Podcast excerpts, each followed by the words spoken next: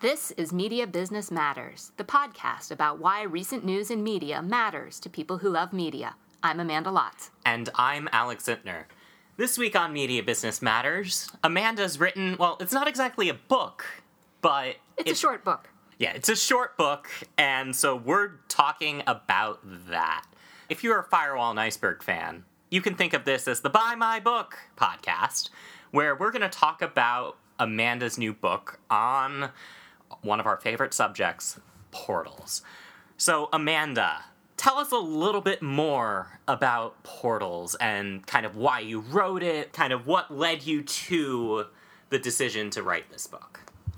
So the full title, Portals: A Treatise on Internet Distributed Television, is really the first place that I've publicly claimed portals as what we should call these entities that exist. Some people call them platforms, others have called them apps. I'd say most technically they are internet distributed television services, but that's kind of unwieldy. To put it basically, we're talking about Netflix and those other television and film delivery services that we access using the internet.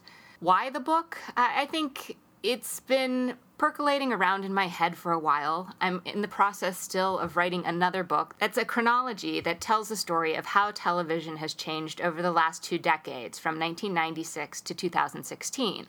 And in the process of getting into the, the last part of that book, really from two thousand ten to the present, I had to dive a little bit deeper than the conversation that I was having in that book. And that, that book I'm targeting to more of a general audience. Uh, but I needed to really figure out what internet distributed television is in order to succinctly describe how that part of the story fit together. And, and in the process, I ended up with this somewhat uh, business scholarship, somewhat media studies scholarship effort to explain the role of portals in the current television business place. Well, you say that book is targeted more toward, uh, or your other book is targeted more toward a general audience. Who's the target for portals? So I think it, it's it's not it's not for my mom. Um, it's not probably for the lay television re- uh, watcher. Um, it might be for the Media Business Matters listener, um, in the sense that I'm talking about things like business models, about technology, and trying to understand what is different about what portals are um, in comparison to something like a channel or a network, and in relation to all we, we know so much about strategies for channels and schedules and what they do, uh, and we just don't have any of those conceptual ideas for internet distributed television. And so if that is what you're interested in or you're curious about, then Portals might be a good read. Yeah, I mean, you're really just trying to break down this thing that we've seen pop up, and when I was reading it, it's a lot of just explaining these concepts, that some of which have come up on our podcast and some of which, you know, we've heard before. It's just, you know, you're putting it plainly in words on the page. Right. So a lot of conceptualization and a lot of vocabulary, since we're in early right. days.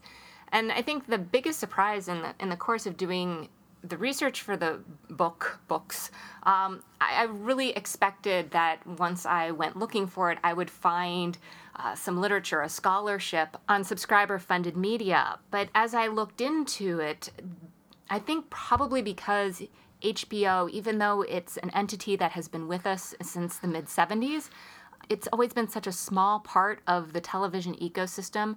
And because it has always aligned itself or imagined itself more as connected not to television but to film, there just really isn't a body of scholarship that has explored this different way of paying for media and why it matters. Yeah, I mean, you really are talking about an entirely new thing here, and you break these portals down into a couple of different categories and even more categories below that. Like, you talk about kind of the advertiser model versus the subscribe subscription model. And in the subscription model, there's, you know, you call them conglomerated niches and even just more generic niche products. Let's kind of go back to the top here. And at the end of your intro, you thanked Louis C K Yep. for inspiration. Why? Because of Horace and Pete, um, and you know, I've read a number of interviews with C K about Horace and Pete, similarly to, I think, on some level, his aspiration, which was to play with the possibility of new forms of distribution. Uh, that's one of the things that I'm doing with this book that is about new forms of distribution.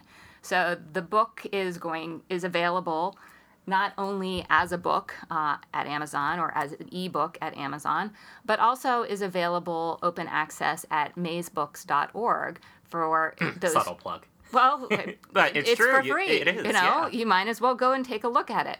Uh, and so part of this comes back to I've been writing about digital distribution of media now for oh. Uh, as long as there's been digital distribution of media. And even though I write about television, the, the medium, my chosen medium is is not video. I, I, I cannot join the YouTubers who are out there making product and, and circulating it in different ways. I write. And so I wanted to, at the same time that I was writing about some of these issues, I wanted to play with digital distribution of print. And, and that's what I'm doing with the book. And Uh, C K's bold step was an aspiration. Ah, interesting. Speaking of Louis C K, louis c k dot net, I think it is, is an entire thing on its own. And can we call this a portal? I mean, it's not necessarily a single thing being put up there. I mean, Horace and Pete is the only major scripted show, but he's also put comedy specials from himself and others on that website. It's not subscriber-based, and it's transactional-based. Mm-hmm. And in your book, you actually say you're not necessarily going to talk about transactional-based sites like iTunes, for example. So I guess kind of boiling that down into a question, it's like, how do transactional-based sites like louis c k dot com fit into the model that you're talking about in your book? So certainly I would agree that uh, louis c k dot net is a portal um, for exactly the reasons that you note. Part of what I wanted to do with this book and, and the nature of its publication, it's moved very quickly into press um, because I wanted to to catch the moment that we're currently in mm-hmm. and to really start a scholarly conversation on the topic. Um, well, what is there in this moment that you wanted to catch? To explain, or to, to establish some of this okay. vocabulary and to begin conceptualizing. Uh, so at this point, you're right, the book doesn't talk a lot about any other transactional portals, partly because they aren't defining the business right now. Mm-hmm. Uh, right now, subscriber-funded portals are defining the business. At the end of two thousand fifteen, for example, there were almost one hundred portals in the marketplace. seventy-six of them were subscriber-funded. And so, in my mind, the thing that conversations were missing in this run to understand this new technological feature the, of, of internet distribution was missing the fact that at the same time, it's not just that services such as Netflix are internet distributed, but also that they have a different business model. And that different business model encourages the production of different kind of text. It encourages different strategies. And so really what I wanted to do, the, the part of the conversation that I really wanted to get out there right away was the need to be considering both technology and business model as mm-hmm. we begin to understand these these new formations. Well, it's also, well, everything on the internet has to be based on some sort of technology, right? I mean, there's all there's some, for every, you know, television mind sitting in a room making programming here, there's a programmer who has to either execute that vision or, you know, kind of come up with new ways. You know, I wonder if it was the programmers who came up with these algorithms. And let's talk about kind of the technological aspects and the organization of content on different portals. You know, different portals have different ways of organizing the content, like H B O tends to be more what H B O thinks is important. You know, they'll put the new episodes at the top, whereas Netflix, it's completely algorithmically based here. What did you learn about how these sh- shows that are on these portals are presented to viewers during your research? Really what I wanted to do was begin to identify the lines that we should continue on in terms mm-hmm. of that research. So Um, one of the big challenges is that a lot of the algorithms are black boxed. And so right. we can identify as users, you know, sort of what our experience is with different uh, technologies, but really to know what information the different services are focusing on, what they're doing with it. For the most part, a lot of that isn't known. We have no idea what data Netflix is collecting on us. Just, I guess the safe assumption is every portal is collecting everything it possibly can. That sounds like a good assumption. And so, I mean, what I'm really doing in terms of the book is is thinking about what these portals are doing in relation to what something like a channel or a network has done, continues to do. Because you know, you, you said earlier that these things are entirely new. And, and I think part of, actually, this is a response to that perception. And everything isn't entirely new. Everything has some sort of precursor, and that there's been a bit of a tendency in this run to internet distributed television to assume we know nothing. And so, you know, it's, on one hand, I want to temper, you know, and identify the points of continuity with the past, of the ideas we already know, you know, what can we still use? And at the same time, also identify, well, what things are new? And so what different things do we need to look at? And how do we need to consider aspects of the television business and what it's trying to do, or what the portals are trying to do, and recognize that we can't continue to use the same logics, the same measures of success and things that we pull over from broadcast and cable distribution. And I think a part of that is, you know, just talking about how many different kinds of portals there are and what different kinds of portals they are. Um, right. Because we have more specific and targeted portals like Noggin and W W E, but we also have more general kind of collection services. I'm thinking about Netflix, Amazon, Hulu, even C B S All Access, to a certain extent, is a range of programming. So where do you think the difference in these types of portals lie? Does one maybe have a particular advantage to succeed in this space? So importantly here, we're talking all about subscriber-funded portals. And so exactly. The thing that's different about subscriber-funded portals is that you have to pay for them. And so one of the things I started with was looking at what is the value proposition that these different services are offering in order to encourage payment.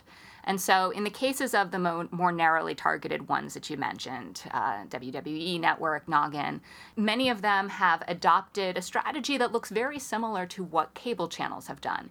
In terms of targeting a very narrow and precise audience and serving up programming that's more programming or with more focus than that audience would be able to get otherwise. So that's okay. That's one proposition. Like we, you have this passion, you will pay for it, we will serve it. You know, mm-hmm. So that's new. Honestly, one of the biggest questions that and I drove this research for a long time, and, and it was finally one day that the skies parted, and you know I had honestly it felt like an epiphany, um, was this question of what is Netflix brand? And others have taken this on, and I've read lots of articles, and none of them have were satisfactory.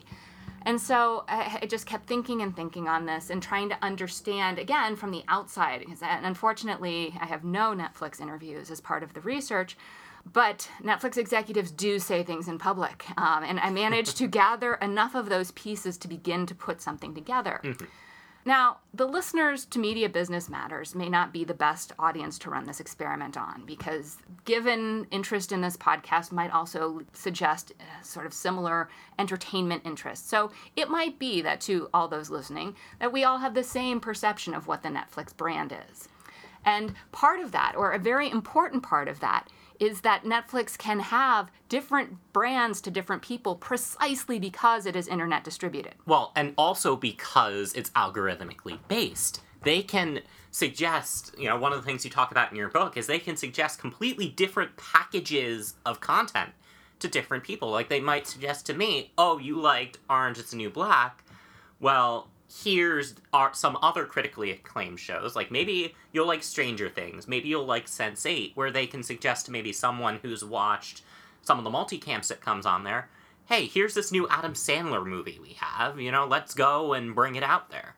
Right. And so...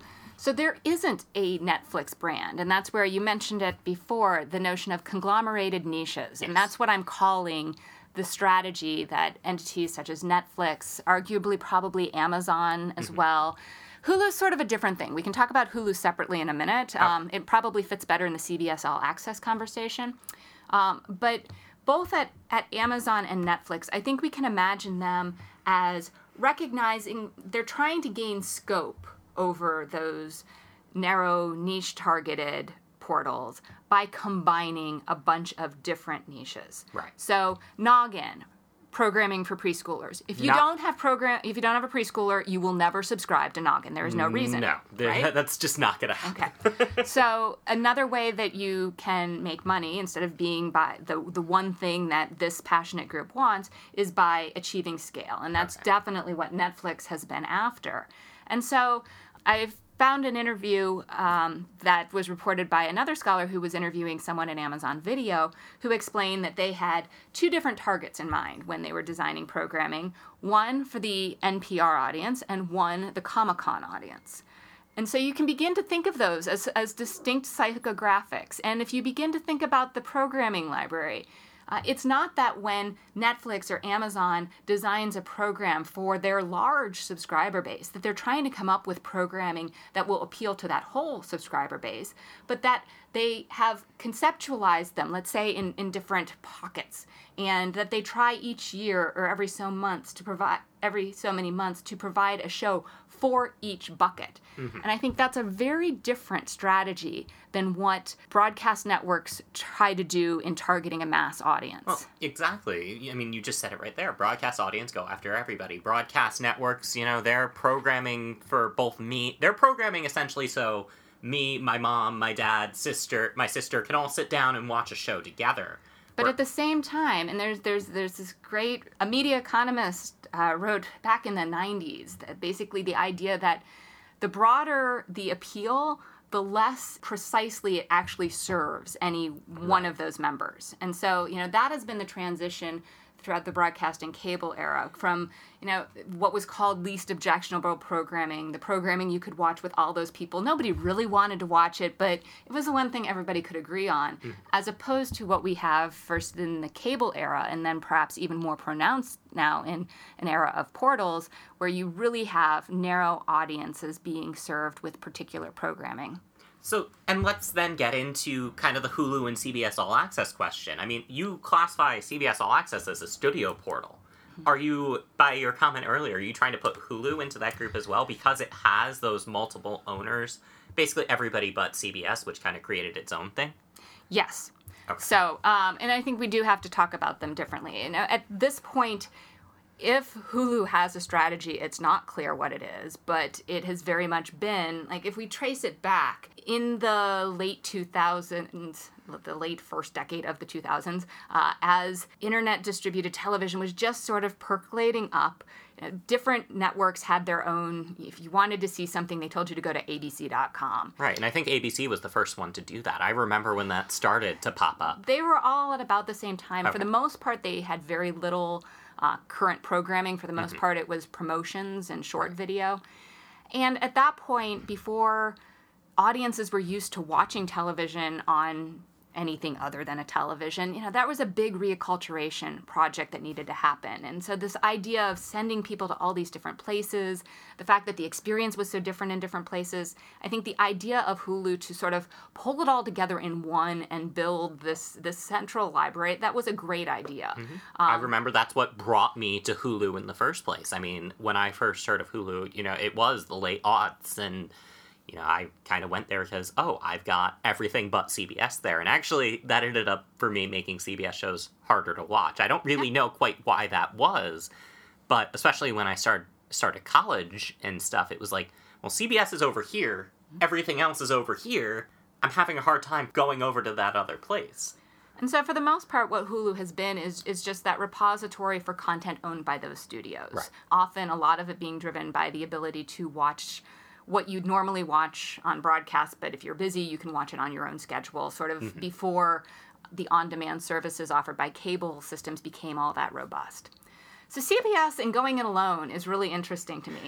Um, and so I, I, they're the clearer example of a studio portal.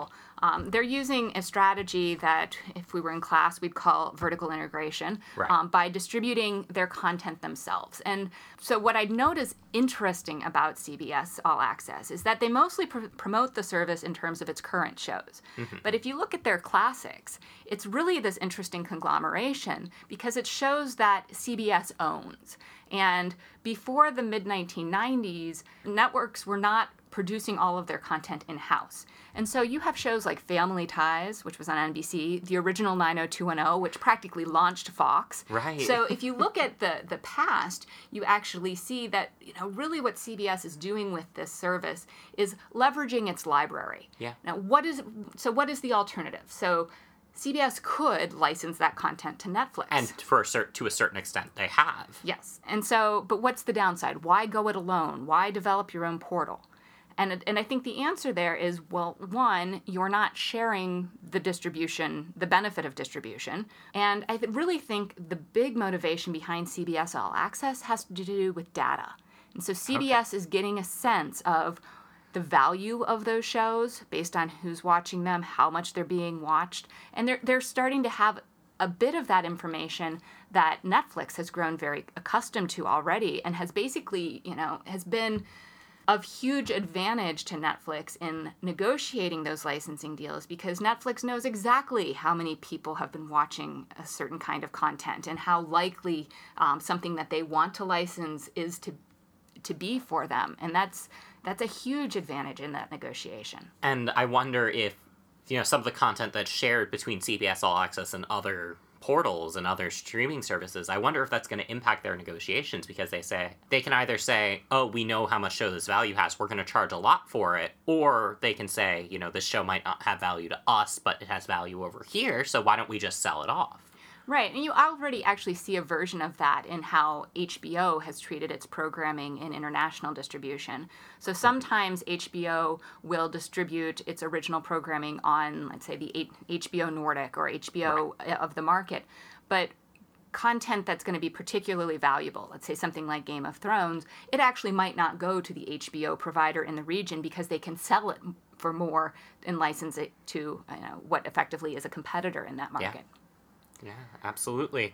While we're talking about Hulu and C B S All Access, let's talk about the difference between the advertiser and the subscription model here, mm-hmm. because Hulu uses a mix of advertiser and subscriptions, you know, back down to the free tier and then the tier with limited ads and then the tier with no ads. And C B S, I forget exactly what their tiers are, but I know the lower tier does have ads. You know, you pay money and then you have ads on mm-hmm. top of it. And then there are the occasional portal like A B C's one that is completely advertiser-supported.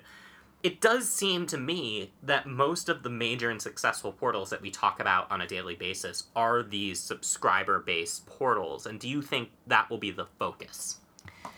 At this preliminary stage, and even though Netflix has been in the market for quite some time, I think we still have to understand this as a preliminary stage. Right.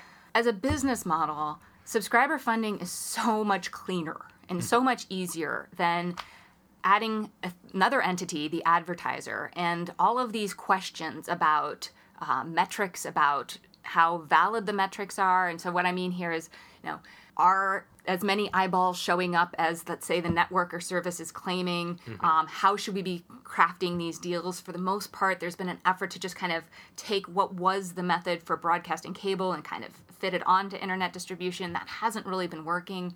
So I think we're seeing a lot of subscription right now because it, it, it it's just an easier model.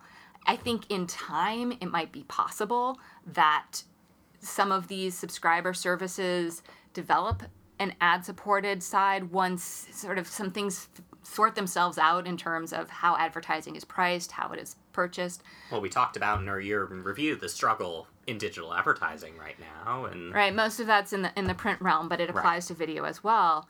Um, but I think the the other thing that the book is really at its core wrestling with is is establishing an understanding of subscriber-funded media, and that's a conversation that's not particular just to this video realm of portals, but increasingly print journalism or written jur- written media, uh, so thinking about something like the New York Times going from being mostly advertiser-supported to being mostly subscriber-supported. Mm-hmm. When we think about Spotify and a lot of the music services, those two are developing subscriber-funded versions that are well, particularly it's because important. Because the subscribers in all those cases are so much more valuable to the service than somebody who, you know, I know Spotify, they make so much more money off a subscriber than they do off the person who sits there and listens to ads. Right. And so this is a, you know, even though, let's say you had, you know, let's say growing up, a newspaper subscription or magazine subscription, mm-hmm.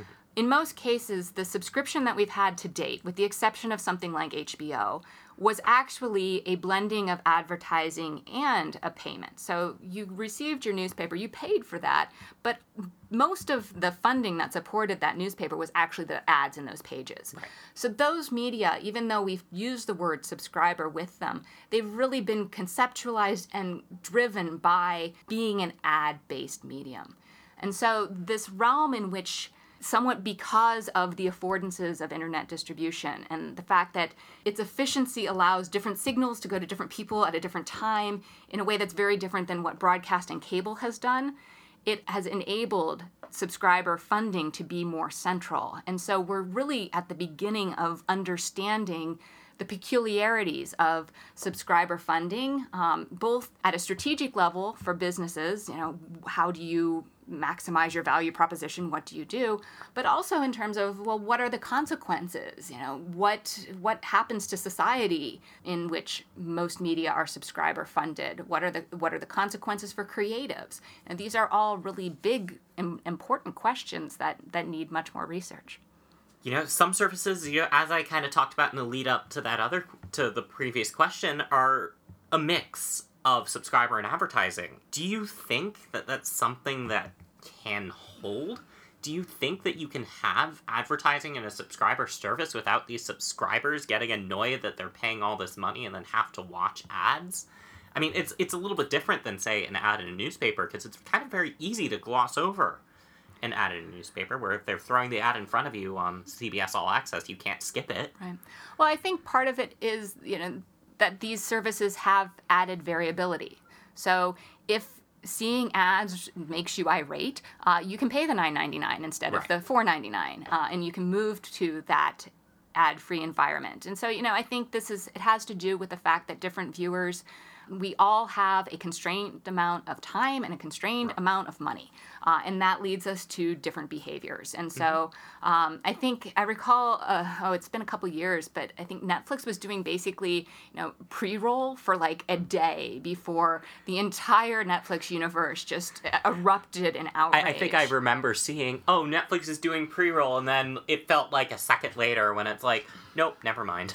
And so I think the other thing to keep in mind is that the attractiveness of consuming television through a portal, it's not just about the content, but it is about the experience. You know, part of what makes Netflix valuable to viewers isn't just what show you can watch there, but the guarantee that you can have a certain kind of experience, that you have all the episodes there for you at once. You know, for that season, you can choose to consume them all in the course of a weekend, which actually very few people do, mm. um, or you can just know that they're there, and you can choose to watch two tonight and three tomorrow and one the Tuesday after that if you want. But that that ability to choose, I think, is also a really important part about the success of, of this form of distribution. That's really interesting. And let's kind of talk about another aspect of the subscriber model, um, because we've had because we've had subscription in television for decades. Mm-hmm. You know, H B O yep. and Showtime, Starz, these are all subscriber-based models mm-hmm. in... Purely subscriber.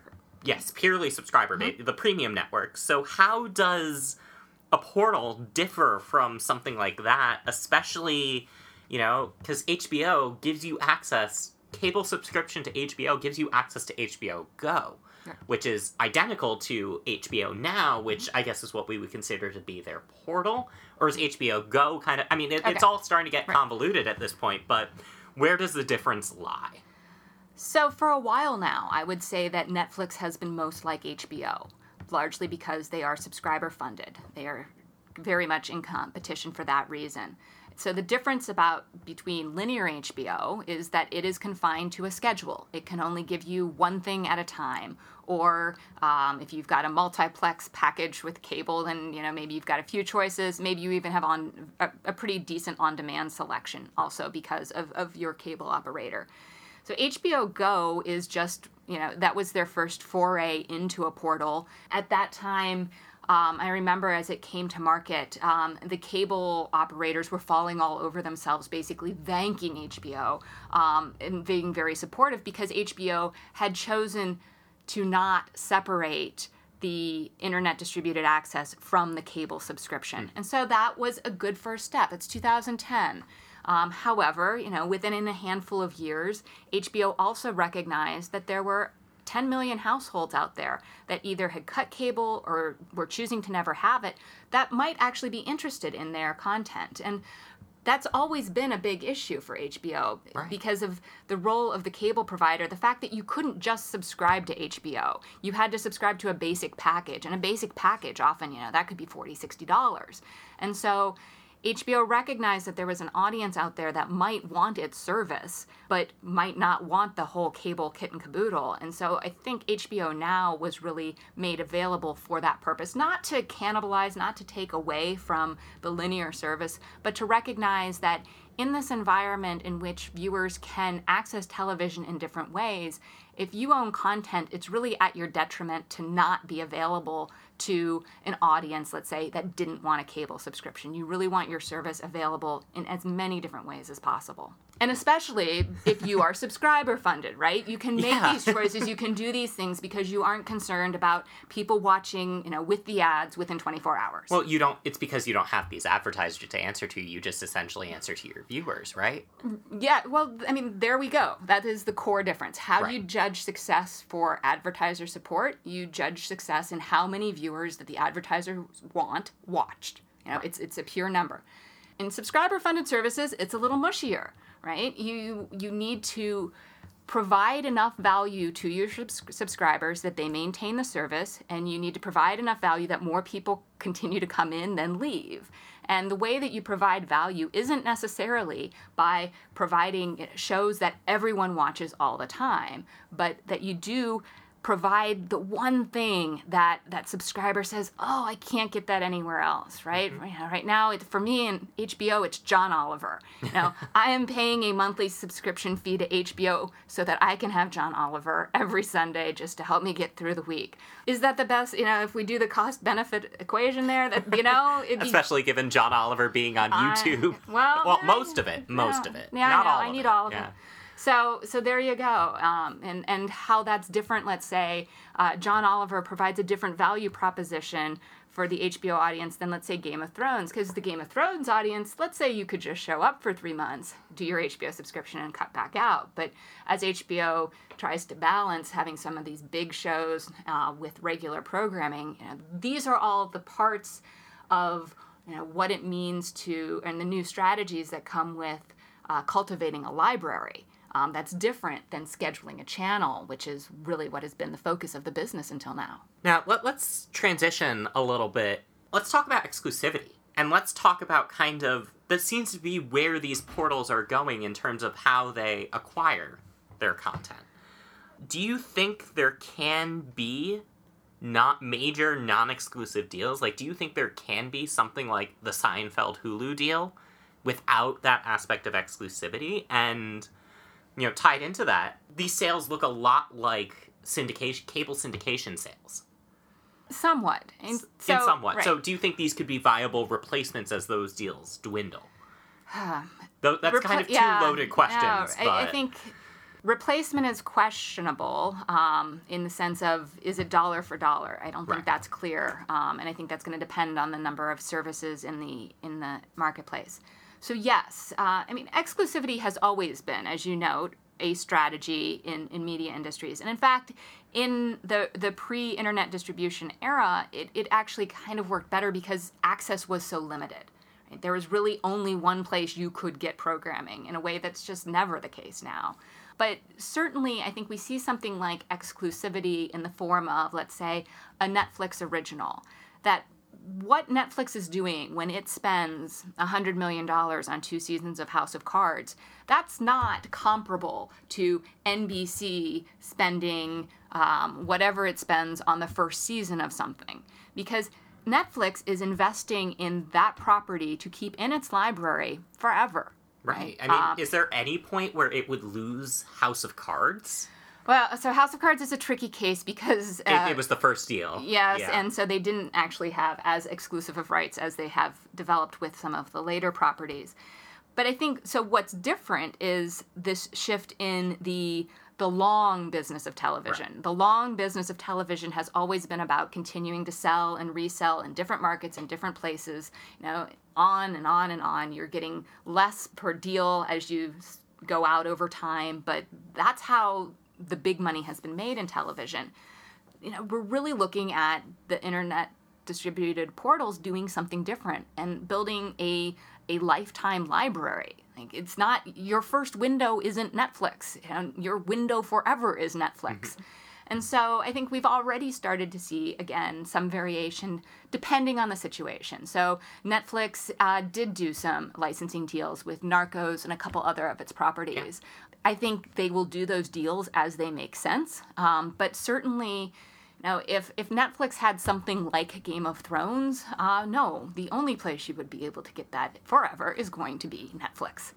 Although, do they not have something like Game of Thrones? I mean, it's a very tough so. question because we don't have these ratings, these tangible numbers. I mean, you could think of something like Orange is the New Black yeah. as their Game of Thrones, but based on, you know, the very little kind of general question mark numbers that we've seen. Exactly that. And so until they show me numbers, I, I, I don't know that I'm going to believe that they have anything that is as much of a blockbuster hit. I mean, do you think they will ever show us numbers? When it serves them. Okay. But I think... And do you, or do you think they'll continue to make claims? Like, there was one a while ago where he was like, oh, N- Narcos is as big of a hit as Game... Or a bigger hit than Game of Thrones without oh. the tangible backup. Yeah, I... We may be in a quote-unquote post-fact society, but I don't think anybody was buying that. uh, and le- uh, yeah, no, even if you can, no.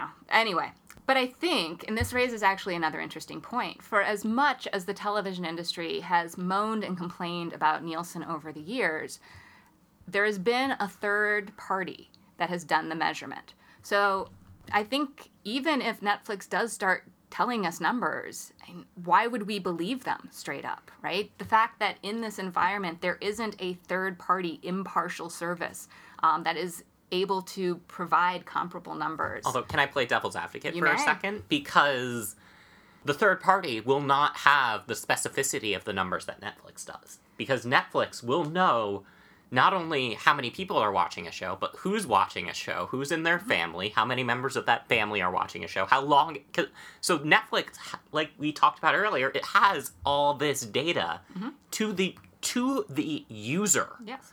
Like, Nielsen never goes as far no, down as a single person. I'm not denying that that, that fine data isn't... It's, it's crucial to Netflix business model. Right. Um, and, and, you know, there's no need to share all of that. Mm-hmm. I'm just saying that... Why would you trust Why would we trust it? Why wouldn't we necessarily believe it? And and that that's, you know, that's an aspect, again, about how this new era is different from the past when the data was, you know, validated and collected by someone without self-interest. And we don't yet have that for the portal environment. And something else you talked about with ratings is obviously the lack of ratings affects the negotiations with talent, with cast, with crew, because usually these negotiations are based on how successful shows are. I mean, do you think there's a point where Netflix will be forced, for the sake of negotiation, to release these numbers to the creatives? And so the creatives, like, let's say Uzo Aduba wants a gigantic new deal, and Netflix is like, it's not justified, and they're like, okay, tell us why it's not just like, yeah, you, I can no. imagine that process kind of happening. Well, it's certainly rewriting processes um, in right. terms of how Hollywood works. Um, you know, I've heard some, you know, unconfirmed or unsubstantiated discussion that, in fact, uh, per- that people are increasingly building some reporting of information from Netflix into deals, but I can't uh, substantiate that mm-hmm. at this point, and I don't know if it's overwhelmingly the process. Uh, again, I'd come back to, but why should you believe them? You yeah. know, the party that you're negotiating with, uh, and so. So yeah, this this does very much change, you know, the structures of power and how contracts are discussed, you know, renewals are discussed, um, and that's another important aspect of the changing business and what that can mean for creatives and the shows that they make. And because, as we said, the one window is Netflix. So how does that affect profit participation and back end and all these other important aspects of these talent negotiation deals? Right, so they're different deals. Um, and so increasingly, uh, the kind of deals that Netflix is writing, it's it's not the conventional deficit financing situation where you do have a lot of points in back end. That big number, let's say, again, that we saw for House of two seasons of House of Cards, one hundred thousand dollars, a lot of what that really is is that as a creative, you are getting all your money up front. So whatever you're going to get for working on that show as producer, director, talent, what have you, like, That's this is it. it. Yep. Um, you're not going to keep getting the money for decades and decades. The Directors Guild just announced a new contract that restructures how they are paid for distribution on um, portals. Its mm-hmm. films are pr- distributed on portals too. Um, and I'd expect that the other guilds will follow suit. And it's a much better deal, or looked to be a much better deal than had been the case in terms of the way they had written them in the past. And one more question related to creatives. You know, no, you mentioned in the book that no creative is tied to a particular portal right now. Do you think we could see something like that happening? I mean, especially with one, you know, I'm thinking about Netflix and Amazon. They're not connected to a linear production arm. Do you think that's something like somebody signing an exclusive deal with Netflix to produce mm. content for them, like Adam Sandler, I guess? Right. So there is an Amazon Studios, and Netflix has made a couple purchases in the last year that looks like they're two on their way to having okay. a studio. But certainly, and I think, again, it comes down to sort of the uh, competition for talent. Mm-hmm. And so, you know, whoever is the dominant showrunner of the moment, it, it's entirely possible to think about them being signed to a overall deal with one of the portals, um, and, you know, what the dimensions of that, whether it's the portal owns whatever they do, whether the portal gets a first look, you know, that's mm-hmm. all up to... to debate, but it, it's certainly possible to see that kind of uh, integration between talent and a portal. And one last question about portals. Like Peak T V, do you think we'll have, at some point, peak portals? In any emerging industry, you have, at the onset, sort of this abundance, um, sort of figuring out what is the terrain of the marketplace. And now I think... you can ask any viewer who might be really excited about Netflix and maybe one other service that they subscribe to, but are they, is anyone subscribing to all of these? Of course not. Uh, and so it will take some time to figure out, you know, what is the right balance um, for the marketplace, you know, especially as people choose to leave big, expensive um, cable bundles. You know, maybe that allows you to subscribe to three or four of these. Um, maybe there is different behaviors than we've known. Maybe you aren't a Netflix subscriber all the time.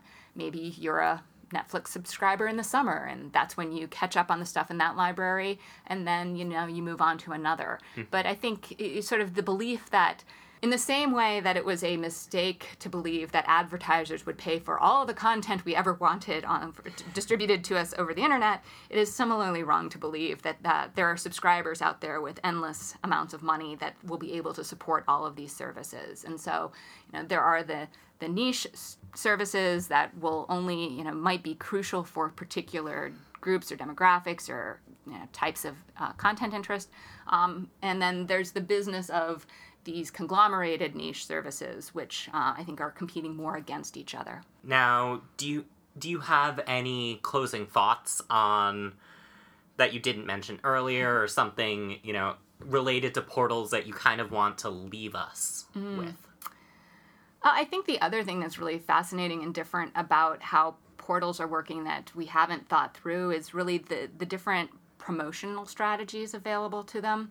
Uh, I think we've talked about this earlier um, in the course, or in response to the interview Alan Sepinwall did with Ted Sarandos, when Sarandos explained that, you know, when they launch a new show, even though they have, you know, forty million U S subscribers, they don't push it to all forty million right. subscribers. And again, it comes back to the, the different strategies available to them because they know who is their subscriber. They know what they watch. They are able to discern things about their tastes. Um, but even Sarandos's comment that, you know, the worst thing that can happen is negative word of mouth building. And so this very decided and strategic decision to not be mass, to not try to push this thing to everyone, but to maybe even, you know, under-promote something um, at the risk in, in, instead of over-promoting it in the wrong places. And you know that's just such a different approach than has been characteristic of, of broadcasting and even you know, even cable channels. Um, the the focus at a cable channel is so so Lifetime, back in the day at least, Lifetime was television for women.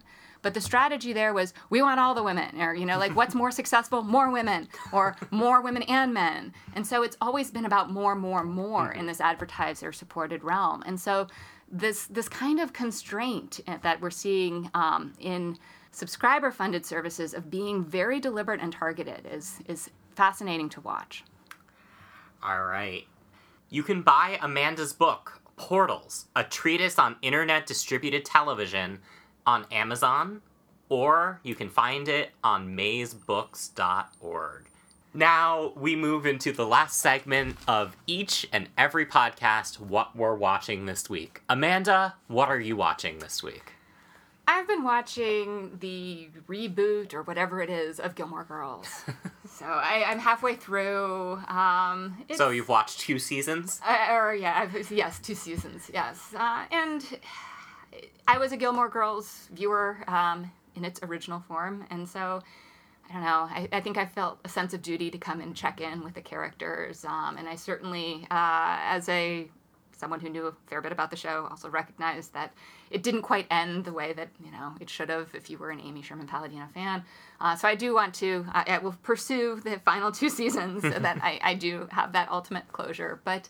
Uh, I also agree with some of the reviews and commentary that I've seen about how it just, it doesn't seem of this moment um, mm. in a way. And I think I think in almost every case of, of the reboots that I've seen, uh, there's, I'm initially excited because it's like an old friend returns, but then it's sort of like, oh. Um, this old friend has now just...